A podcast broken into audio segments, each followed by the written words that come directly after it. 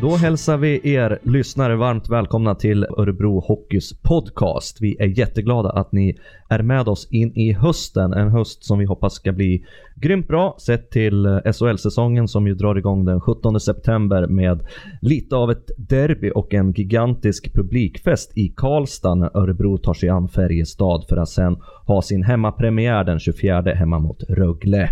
Men vi har större saker på gång, eller i alla fall stora saker sett med tanke på att det är en försäsong just nu. Och vi har en stor, rolig, historisk match att se fram emot när legendariska Miljonskedjan kommer tillbaka till Örebro och har ett axplock av gamla Örebro-hjältar med sig för att möta Peter Forsberg och Tre Kronor Legends som då coachas av Kure Lundmark med basen i O S-vinnande laget från nittonhundranittiofyra. Idag känns det som en stor ära att eh, ta emot nästa gäst och hälsa honom välkommen hit. En av Miljonkedjans tre stora grabbar såklart. Välkommen Hardy Nilsson. Tack. Läget? Ja, det känns bra att vara här. Ja. Tillbaka på gamla jaktmärken. Ja, Örebro. Eh, när var du här senast? Eh, jag var här i fjol höstas tror jag vid något tillfälle. Vi hade en liten återträff då. Några killar, det är Bosse Lén som drog hit med då och titta. Det var Skellefteå att spela. Ja, just det. Minnas. Det kan ha varit år, säsongen tidigare också. Men mm. det, det var inte så länge sedan. Är staden sig lik, det lilla du hunnit sett? Från när det begav sig på slutet på sjuttiotalet, början på åttiotalet? Ja, både och va. Den centrala delen är ju det. Och, och, men sen är det ju byggt väldigt mycket. Jag menar bara se här runt omkring en här arenan och det gamla fotbollsstadion var och det är ju bara hus och så att det, det är alldeles uppenbart att Örebro växer. Mm. Absolut, Örebro växer så det knakar och det finns ju en kommunstrategi som är några år längre fram i tiden att det snart ska vara tvåhundratusen invånare i stan. Men du, vi, vi sitter ju i Behrn Arena här och mm. Behrn Arena, även om det inte hette så på den tiden, är fortfarande samma, samma bygge så att säga. Ja, det är det. Känns det konstigt?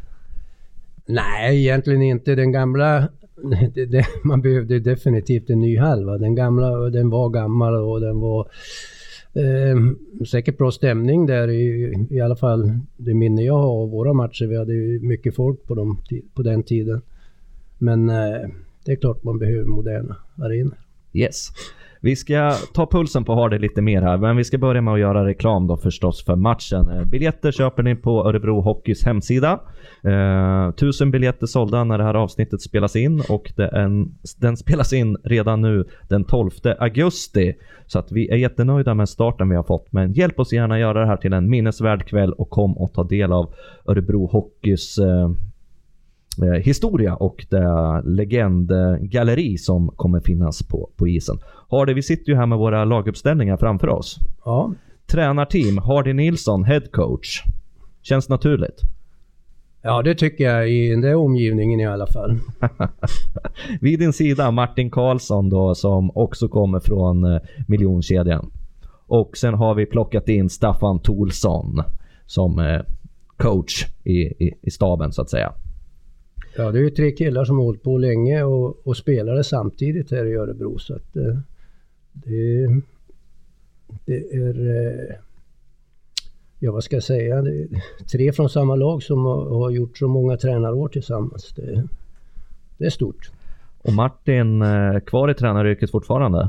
Eh, jag tror inte det. Nej, utan han, han var i S S K med där, ryggen. Va? Han var i Södertälje i fjol som assisterande tillsammans med Mats Valtin. Just det. Nu tror jag att han, han ligger i solen på Mallis. Jag har dålig koll på vad han håller till. Då har han en bra bränna när han kommer hem och, och leder det här laget tillsammans med er. Det har han säkert. Målvakter har det. Lars-Erik Pigge Lord, Hardy Åström. Ja, Pigge kommer jag ihåg från Örebro-tiden här. Och Hardy Åström var också här. Samtidigt var han ju i Skellefteå då jag spelade där. Så att de är ju gamla bekanta. Mm. Vi har en första femma, du behöver ju inte kommentera varenda namn, men du kanske ska göra några nedslag. Första femman, backpar Johan Selle, Peter Hasselblad, eh, Jonas Almqvist, Henrik Lövdal och våran gamla superprofil Conny Strömberg. Ja, det är väl han jag känner till mest då, då kanske i första hand från media och, och tv. Och de andra killarna kom ju efter våran tid, så att eh, jag kommer inte ihåg om det var, jag tror Johan Selle var i Tyskland och spelade, jag var tränare i Düsseldorf och det, det kan jag minnas, men eh, de kom fram, jag spelade ju tre år här och Martin och Krobbe, de höll ju på lite längre, så de, de känner ju de här killarna. Precis, så är det ju. Andra femman har vi då backpar Marcus Karlsson och Fredrik Wallberg, följt av Micke Holmberg, Per Widmark och Magnus Arvedson. Ja, Micke Holmberg han spelade ju här då, då jag var här, och Magnus Arvedson han, han har ju då först haft kontakt med i Tre Kronor. Tredje femman, Robert Ljunggren, Kristoffer Norgren, eh, våran skäggprydde Emil Kåberg, Peter Berntsson och Mikael Sandström. Ja, det är ju alla namn jag känner igen, och, men, eh, men inte haft någon ja, arbetsrelation med, om man säger så. Nej. Fjärde femman, Peter Andersson, Roger Eliasson. Eh, framför sig har de Lennart Hermansson, Jan Segersten och Håkan Ålund.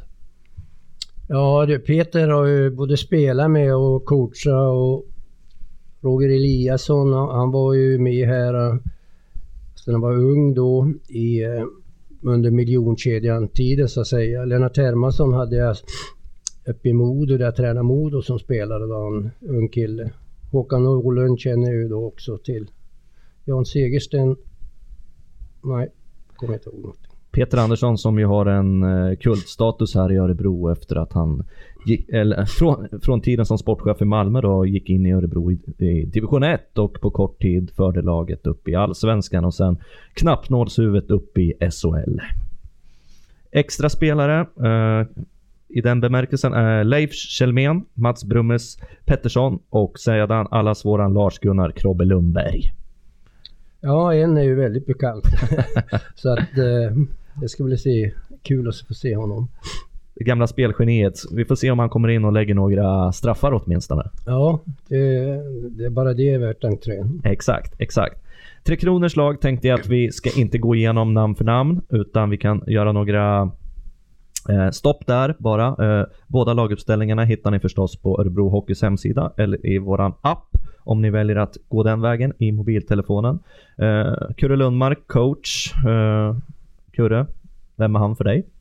Han är en uh, Skellefteå-kille liksom jag. Och uh, jag naturligtvis, vi har hållit på så länge så vi träffas i, i olika sammanhang. Um, som klubbtränare och inom landslagshockeyn också. Mm. Så att, uh, det är en gammal bekant. Mm. Några snabba nedslag här då i Tre Kronors lag. Jag noterade ju, Peter Forsberg vet vi ju alla vem han är, han behöver ju ingen presentation. Jag noterade ju att Willy Lindström, Wayne Gretzkys gamla kompis, finns med i laguppställningen. Ja, han var på sin tid som aktiv oerhört vältrimmad. Och... vi misstänker att han är det fortfarande. Ja, han, han, jag tror att han, han börjar närma sig sjuttio. Mm. Så att... han är säkert bra form. Willy som fortfarande är ett aktat namn även i, i rysk ishockey ska vi säga. Efter sin sejour där borta. Eh, vilka andra namn så här känner du har du när du skummar igenom eh, laguppställningen? Att eh, det rycker till lite extra i handen på dig? Ja, det är ju... alltså om man tittar på tränarteamet eller på ledarteamet så... då rycker det till om man ser Hovan Hovelius. En gammal som jag har haft mycket roligt med. Eh, båda målvakterna har jag haft, eh, Vanheinen i Djurgården och Tommy i landslaget.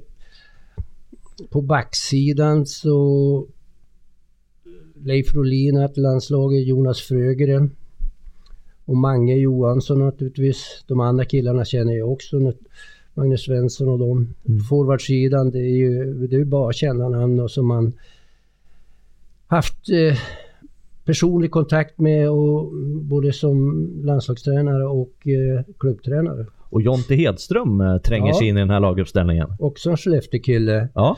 Och var jag också i Djurgården och en, en, en, en glad skit om man får säga så.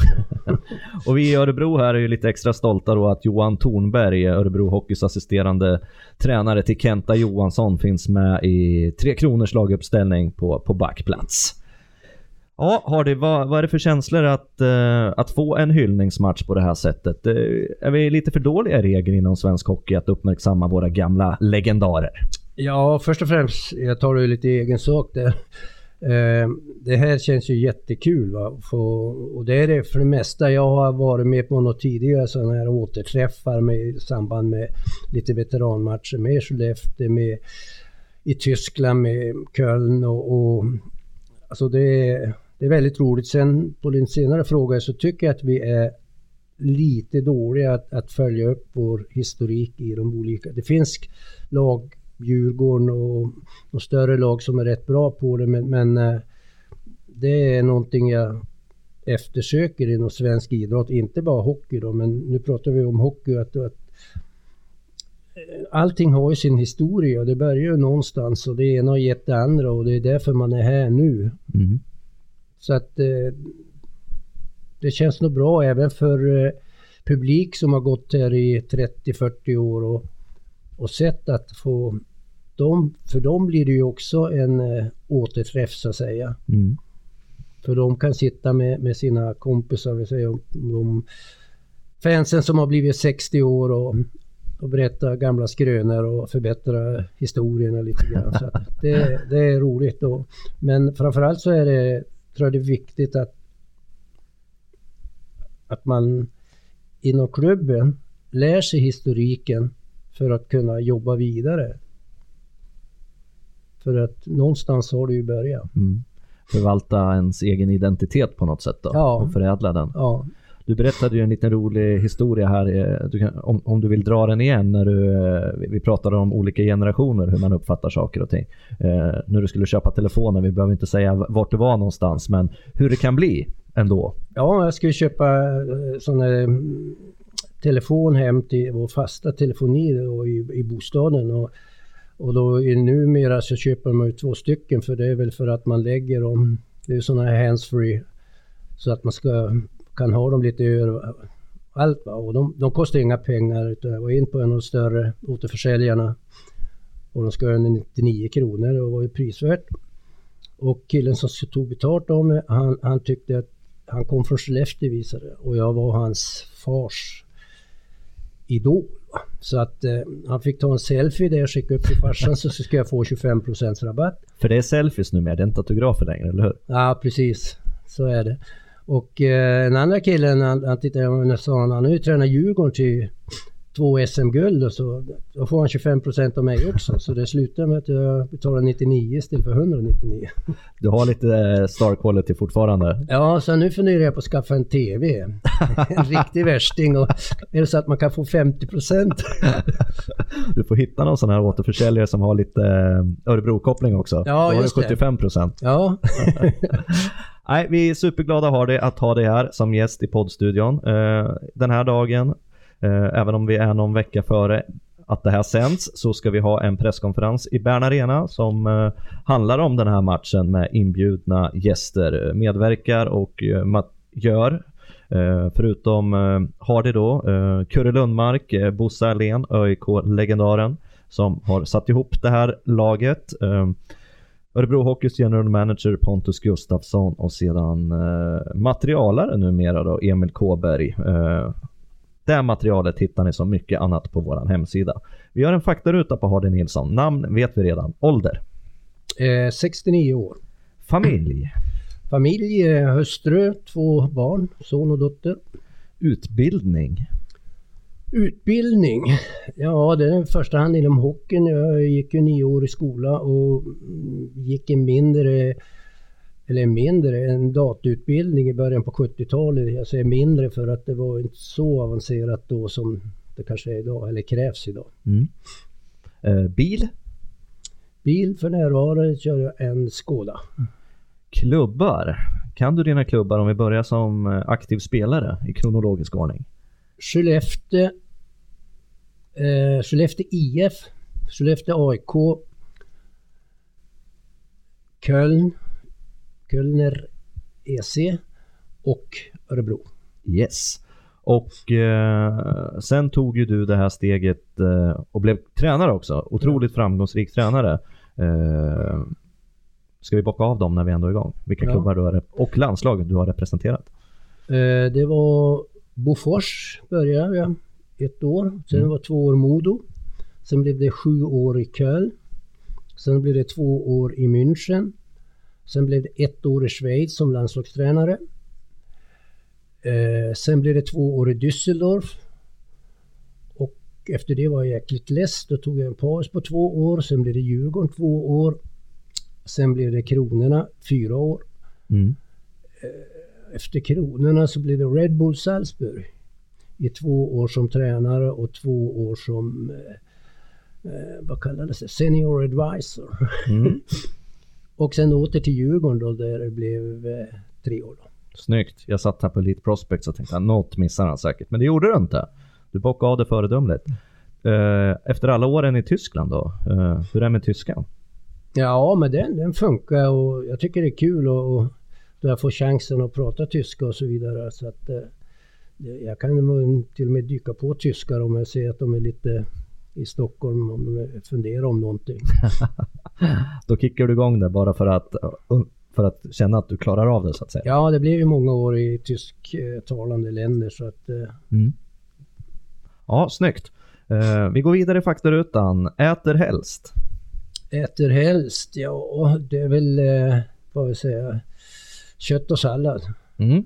Och dricker? Ja, till det dricker jag gärna vin, ett rött. Och eh, vad läser du helst? Om du läser överhuvudtaget? Ja, då blir det väl ekonomisidorna i, i typ i de ekonomiska tidningarna. Men sen i övrigt så är jag mer för talböcker. Mm. Som jag lyssnar mycket på. Om man ute och promenerar, tränar eller sitter i bilen och ska köra långt. Mm. Eh, favoritfilm? Har du någon sådan? Jag har säkert många favoritfilmer, men jag, jag kommer inte på någon nu. Nej. Eh, när grät du senast?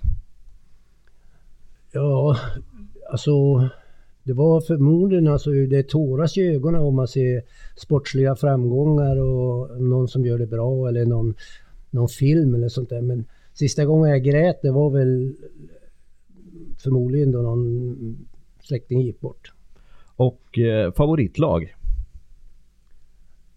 Favoritlag? Ja, sista åren så har det varit lätt att vara Skellefteåbo. Mm.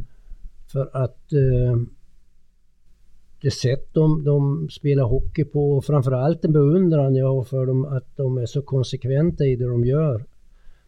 I övrigt så har jag som inga favoriter om jag sitter och tittar. Det är klart om jag ser Skellefteå spela mot Frölunda så vill jag ju att Skellefteå ska vinna, men jag tror att eh, man har hållit på med att det här som yrke hela tiden så att man man, eh, man är inte som ett vanligt fan så att man ja. engagerar sig i någonting utan och sen om man ska leva på det också som tränare så gäller ju att hålla alla dörrar öppna. Det går inte att kliva in i Djurgården och säga vad som helst heller till exempel. Att nej. Det här är mitt favoritlag. Ja men kul har det. Uh...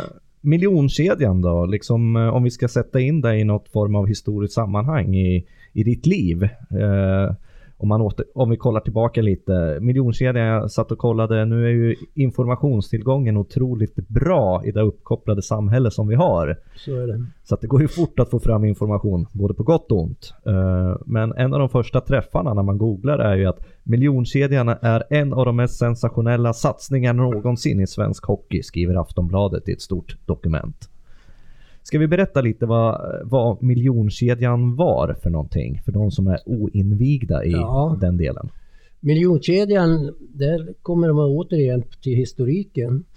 Vi, och det är Krobbe, Martin och jag är ju Skellefteåkillar och jag är då, de är född femtiotvå, jag är fyrtiosju, alltså fem år äldre. Så jag var som, då jag spelade Skellefteå etablerade, de kom från yngre juniorlag och så vidare. Och, och det var jag som skulle se till att de gjorde vad jag tyckte. Mm. Du som lagkapten i Skellefteå, hård karaktär, Krobbe, eh, finlirare. Ja. Eh, Martin kom, slog igenom tidigt som, som skyttekung. Jajamän. Nej, det var ju det. Återigen till historien. Vi hade ju fått vår fostran av den tidigare generationen Skellefteå.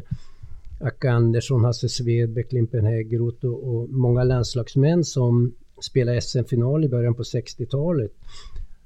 Och då var jag ung, så jag skulle bära deras arv vidare. Och det var, det var tuffa killar. På vilket sätt märkte man av det? Eller märkte du av det? Ja, det, man fick aldrig, det fanns inga ursäkter för någonting. Man, man fick, exempelvis man fick aldrig visa motståndaren att man kunde spåra smärta. Nej. Utan då åkte man och bytte, och man ska ju aldrig ge motståndaren den, ska jag säga, fördelen eller tillfredsställelsen. Så det var en tuff, och det här blev ett generationsskifte då femtiotalisterna kom. Det var ju inte bara dem, det var Janne Lindblom, Göran Lindblom och en massa andra bra killar som var födda i början på femtiotalet där. Men, men det var en, en generationsväxling, va? Det var lite dagis, vi brukar säga att de kom från dagis och vi kom från gatan. Mm. Vi hade växt upp på gatan och de lite på dagis, för att det, det var en annan attityd till, till det bättre, kan jag lugnt påstå. Men, men det gick ju bra för oss i Skellefteå, och Martin hade ju framgång, åkte till Brynäs och tog, tror jag, tre S M-guld, åtminstone två. Två tog han där, ja. Ja, och han skytte ligan båda åren, och ja. Och Krobbe, han var ju hemma och var publikfavorit, och han var ju liksom jag, en, en taskig skridskåkare, men, men han kunde behandla pucken som ingen annan och var ju en favorit. Och så där var den kontakten, och då, då före Miljonskedjan här, vi vann S M sjuttioåtta, och efter det åkte jag till Tyskland och eh, skulle bli proffs. Skrev ett tvåårskontrakt där. Olle Öst var den som var tränare där och eh, ville ha ner mig, och hade skrytt upp mig väldigt där för deras president, för det var han som ägde laget, och han sa, Olle då, på hans rekommendation så skulle jag skriva kontrakten med presidenten, för det var han som satt på pengarna. Och det där gick rätt bra sportsligt första året, vi vann serien.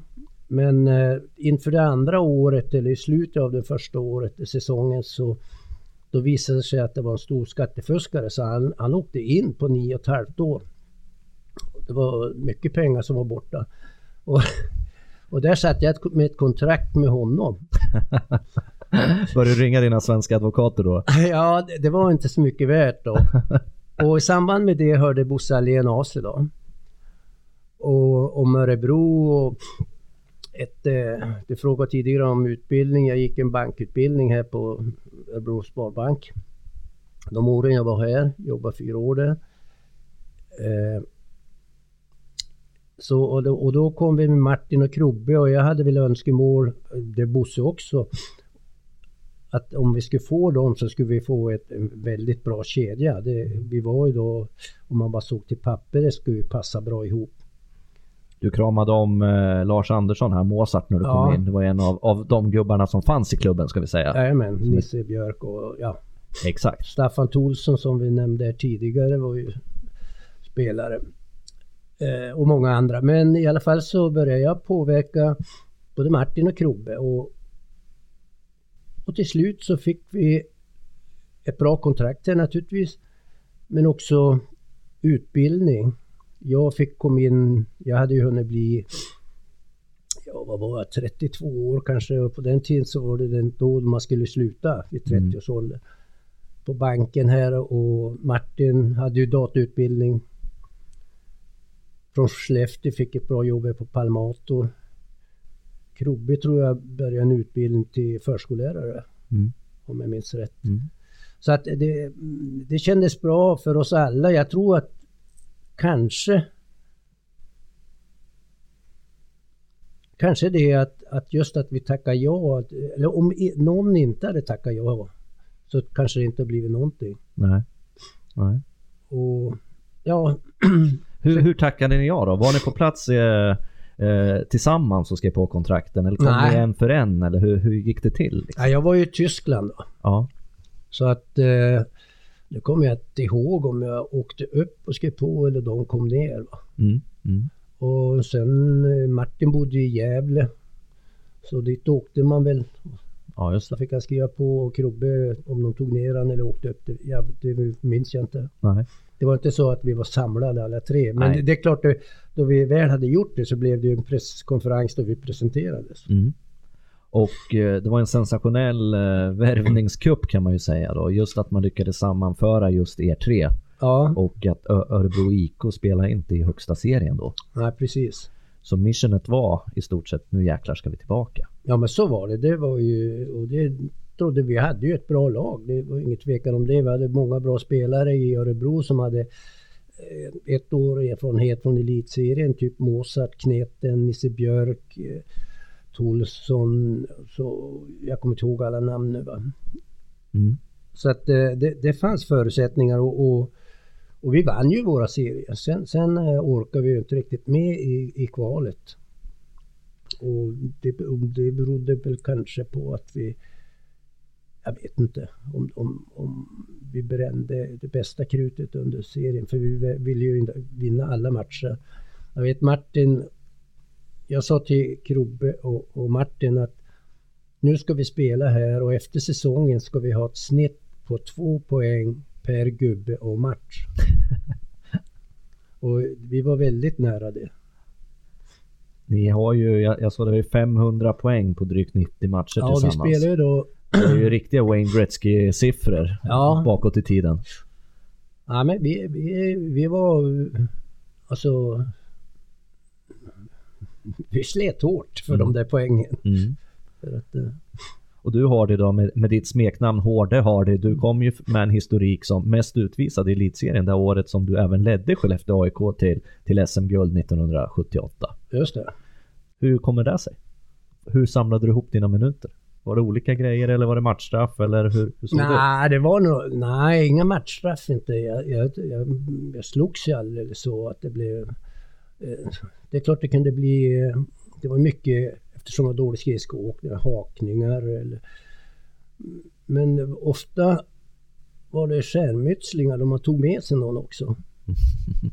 Jag önskar att det fanns någon statistik. Du menar taktiska utvisningar? Nej, inte taktiska, alltså i och med att man har fått det som såg domaren höll upp armen så var nästa målsättning att få med sig någon så att det blev ja, jämnt. jämnt ja. Du, ty, om man ser tillbaka så här då, tre supervärvningar som kommer samtidigt, hur påverkade ni laget tycker du? Liksom, vad, blev det allt fokus på er då eller kunde ni komma in och dra med er de andra upp? Nu är det det här nivån som, som vi tycker att vi ska ligga på, det här kräver vi av er. Hur, hur blev det tycker du? Ja, jag tror säkert att vi påverkar dem med, med, med nivån och så vidare, men Hur, hur de på, det vet jag att det måste man nästan fråga dem om. Men, men det är klart de blev ju, tyckte det var kul att det kom, att laget blev förstärkt. För att under alla omständigheter så spelar man ju minst med tre kedjor i alla fall. Mm. Och, och vi gjorde ju laget starkare och, och, och det gjorde säkert de andra lite starkare också. Mm. Det blir ju så, de effekterna eftersom vi kan sätta press på motståndaren mm. och så vidare. Mm. Sen var det ju duktiga spelare. Mm. Uh, jag kollar lite snabbt här bara när jag läste ikapp lite på, på, på Krobbe. Krobbe får ju otroligt roliga liknelser tack vare sin frejdiga spelstil. Mm. Jag såg att Aftonbladet en gång i tiden kallade honom för... för ishockeyns eh, Paganini, den italienska violinisten. Som spelade så pass bedårande, ungefär som Krobbe spelade. Jag tror jag läste fel, det var jag som var Paganini. Var det så? I Skellefteå, ja. Var det så? Ska vi... eller, eller, det, alltså det, det, Aftonbladet hade en gång för att jag var dirigenten. Ja, ja, ja. Ja, men då ligger det närmare till hand. Ska vi kolla? Ska vi slå en Google-sökning? För i sådana fall felanmäler vi, för den kredden ska ju du ha. Nu sitter jag med datorn här. Hardy Nilsson, ingen nätverksanslutning. Det är typiskt, tjugohundrasexton. Då byter vi nätverk. Och då är det frågan om Paganini var en dirigent. Eller om man var... Eller om man var ensamspelare. Ja. Nu ska vi se. Nej, här...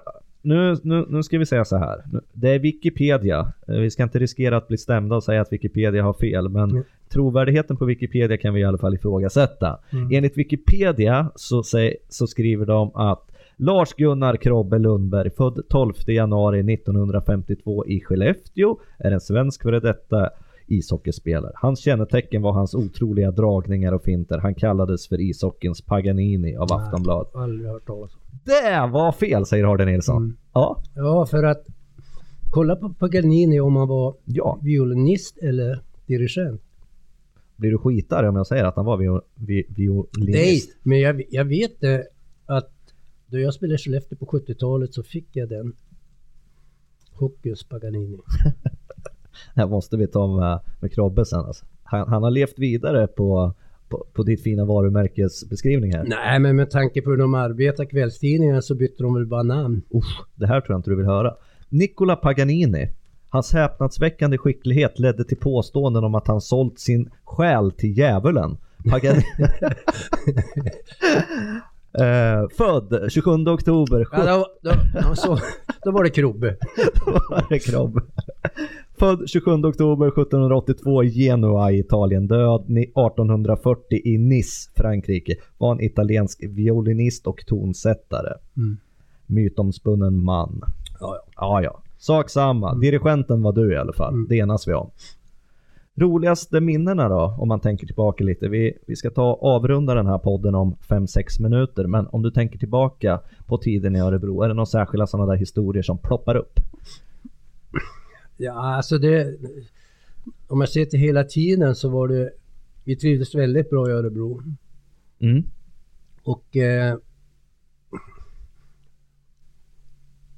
vi hade ju roligt på... på genom att vi vann så ofta, men, men vi klarade ju inte sista steget, så att det, det var ju ändå lite beskt. Var det en stor besvikelse i stan då här? Eller hur, hur togs det emot att ni inte tog steget liksom? Ja, det var det säkert, men inte så att man på något sätt blev utsatt av det, utan man var nog besviken själv att vi mm. inte hade klarat av det. Så, men en, en historia kan jag dra nu som slog mig just nu, då vi vann mot Linköping med tjugosju ett. Och Krobbe ledde skytteligan med tre poäng före kneten och sådär. Och det var, om det var mål, det var nog mål va. Och sen då det stod tio ett och Krobbe gjort två, tre mål. Och sen började han bara latcha och kneten, han gnodde och gnodde. Och jag tror han gjorde, från det var tjugoett till tjugosju ett gjorde han sex mål. Han vägrade komma och byta. Och han hade full koll på hur många Läget. poäng. Så Krobbe trodde han hade vunnit, men det, kneten tog sig förbi. Han, han gick om han? Ja. Hur var tugget i omklädningsrummet efter det där? Nej, men det visste ingen då. Mer än kneten tror jag. Sen döpte ju upp va. Hur fick man den informationen på den tiden? Idag kan du ju starta din telefon. Du, du ser ju allting i hallen. Hur funkade det då liksom? Det fanns ju tabeller i tidningarna. Ja. Den det gamla traditionella sky- världen. Skytteligan, må, antal mål och så vidare. Mm. För er som vill lyssna på, på Kneten Andersson eller Liljekvist som han numera heter, så är ju han av vår, en av våra poddgäster som har varit med här. Från den stolta eran. Gå in och lyssna på Kneten så får ni en och annan historia. Han är bra på dem, Kneten. Jaha Hardy, vad, vad händer nu då? Om vi spolar fram till efter att matchen har varit. Hur, hur ser hösten ut för dig?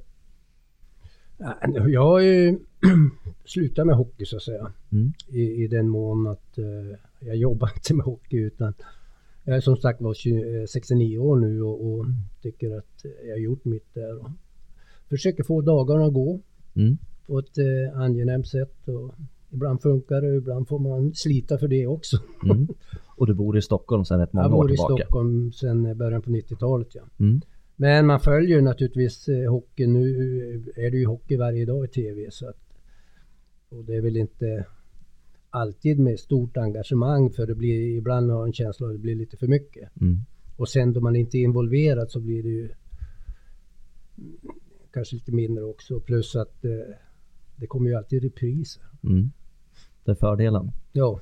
Nu har vi ju ett stundande World Cup också som eh, är på väg att träda in. Ja. Vad kan vi förvänta oss av det svenska landslaget tycker du? Jag, jag har för dålig koll, alltså. Vi har säkert ett bra lag, men det har ju naturligtvis U S A och Kanada också, och, mm. och ryssarna. Och finnarna. Och finnarna. Mm. Tjeckerna har väl tappat lite grann.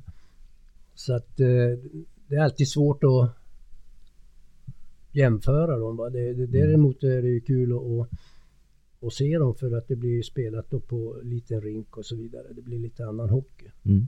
Men det är ju killar som spelar i N H L allihop, så det är ju inget nytt för dem. Nej. Vi ska säga att vi hade förhoppningar såklart då om i Tre Kronors, Tre Kronor Legends lag, så är ju Peter Forsberg det absolut ja, stora namnet för många av oss. Vi har även haft förhoppningar om att Mats Sundin och Niklas Lidström ska kunna medverka, men båda de herrarna ingår ju numera i Tre Kronors organisation och finns med på World Cup-förberedelser. Okej. Okay. Så är läget. Uh, all right, Hardy Nilsson, jättekul att du är här. Ja, kul att få vara här. Superkul, och du hade ju koll på vad en podd är. Jag försöker ju alltid försöka förklara för folk vet vad en podd är. Nej, men jag lyssnar ju på poddar, säger du. Ja, så vet man ju vad det är. Ja, så du hade koll. Ja. Du, vilket, eh, vi har inte gått igenom egentligen så mycket kring din, eh, din fina meritlista som coach. För du har ju en otroligt fin meritlista som coach. Ja. Eh, vilket är ditt stoltaste ögonblick som coach? Har du något sånt där näthinne reflexmässigt? Ja, och det, det kanske var... det är alltid svårt att jämföra, men då vi försvarade guldet med Djurgården, vi vann ju eh, nittionio noll noll. Och vi hade ett bra lag, skulle vara topp fyra. Men så tappade vi åtta nio bara. Och, och då var vi inte alls tippade inför andra, och jag vet vi hade på den tiden hade alla en gemensam presskonferens på Globen, alla, alla lag, och så gick journalisterna runt och så fick de tippa, och, och jag var jävligt upprörd för att de inte tippade oss, för att jag sa att enda sättet att bli mästare, då måste man slå mästaren. Mm. Så att, och det tyckte jag på allvar, för jag, jag hade fått in killar, och det var framförallt unga killar som skulle ta, hade kommit året före, som skulle bli bättre i gym. Ja, det var en hel del spelare. Och då försvarade vi det. Mm. Så det, det, det kändes gott av den anledningen att, att, att de inte hade den insikten. Nej. Median. Men, var det då du blev årets tränare två år i rad också? Ja.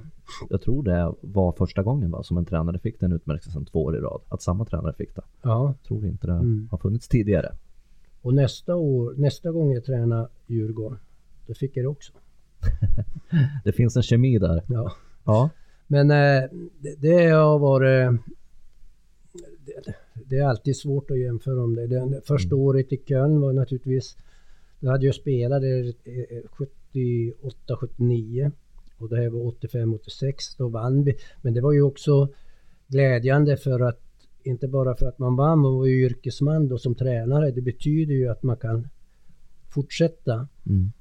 Och jag hade ett tvåårskontrakt då, och så vann vi andra året och de bara förlängde och förlängde och förlängde. Och så vann vi tredje året också. Så att, eh, nej men det, det har varit, alla var glädjeämnen på olika orter så att säga. Du, det, ibland har jag tänkt att det är, känns bättre, nej, inte känns bättre, men på något sätt är det en skillnad att bli mästare, säg svensk mästare eller tysk mästare i ett klubblag, eller bli mästare i ett klubblag är nog lite större än kanske bli världsmästare i hockey. För att du jobbar i åtta nio månader. Och du har höjder och dalar och, och men och så får man ihop det till slut, som har kämpat så länge i ett hockey-V M pågår i tio dagar. Mm. Och du vet inte, vet inte vad du får för lag egentligen. Och du vet inte vad motståndaren får för lag. Och du får aldrig, du, som tränare har du inte stora möjligheter att, att påverka laget. Nej. Dels av tidsutrymmet. Och sen kommer de här spelarna som är alla väldigt skickliga. Och de, du ska ju inte göra om dem, utan du tar ju ut dem för att de ska få kunna göra det de är bra på. Mm. Och då blir det lite mer slumpbetonat. Mm. Kan det bli. Mm.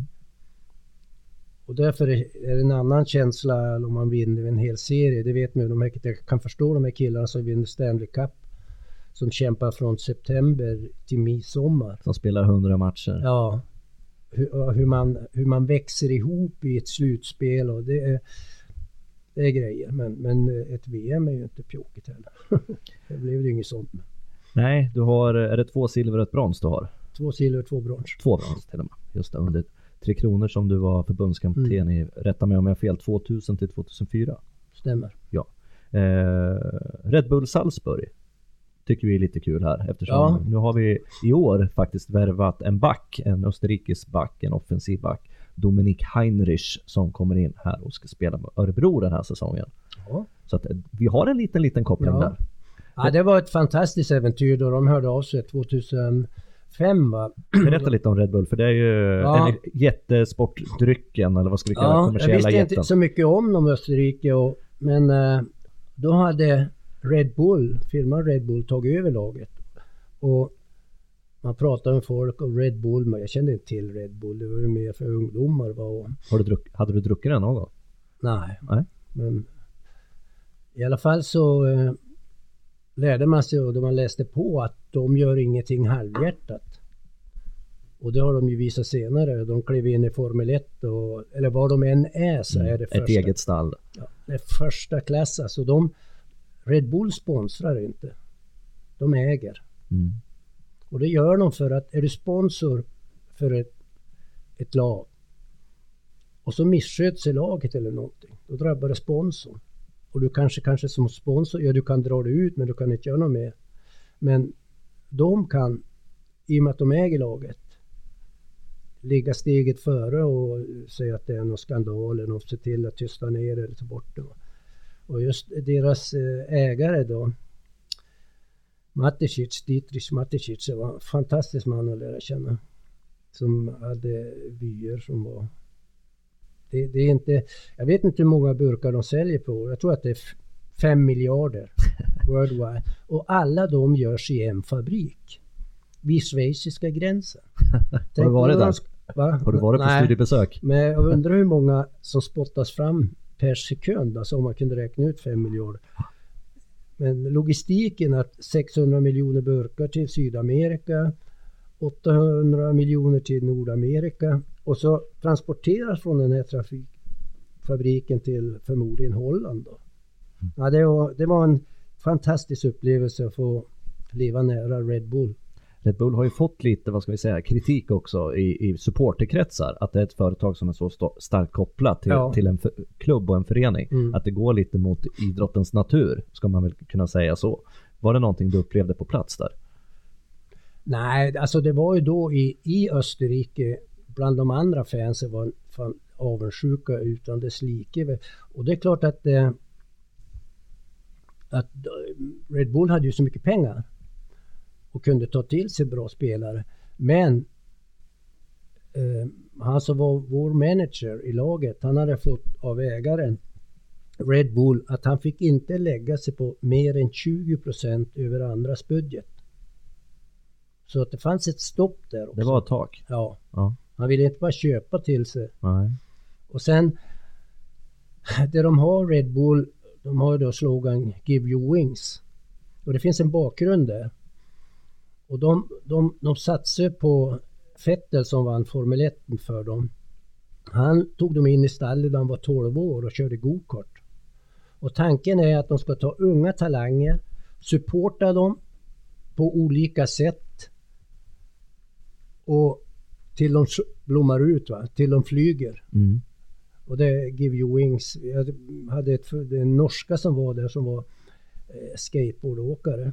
Och hon var en av de var bäst i världen. Hon var fjorton femton år. Och, och då hade de en plan fram till O S. Men att för det skulle, hon skulle kunna träna så var hon ju tvungen att vara i Sydamerika. På bergen där och i Nordamerika. Och det löste de genom att anställa två privatlärare till och föräldrarna. Och då var tanken där att hon ska vi ge vingar. En ganska tydlig medvetenhet om vad som krävs ja. för att vara på den yttersta yttersta toppen oh ja. och kunna stanna där. Mm.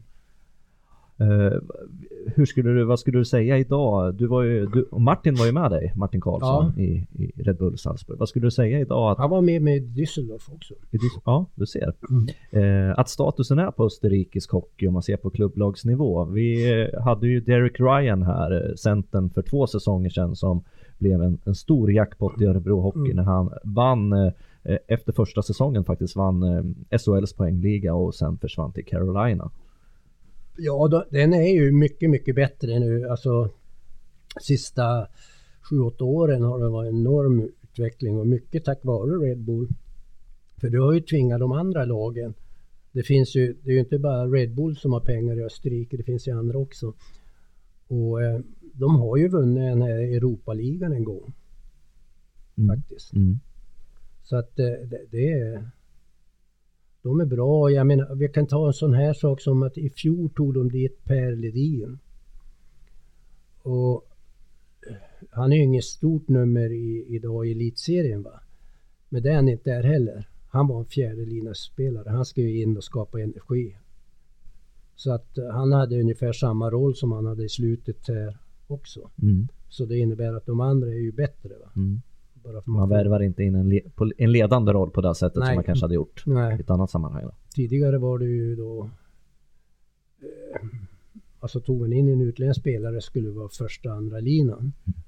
Och, och så är det i elitserien idag, ingen värvar ju någon för tredje fjärde med all rätt, va. Mm. Men, men de tog honom i, i fjärde eller tredje. Mm. Ja, underbara historier. Vi skulle kunna mm. sitta här med, med Hardy Nilsson tills solen går ner. Men då har vi inte riktigt tid med Hardy, för Nej. Vi ska på presskonferens. Ja, ja.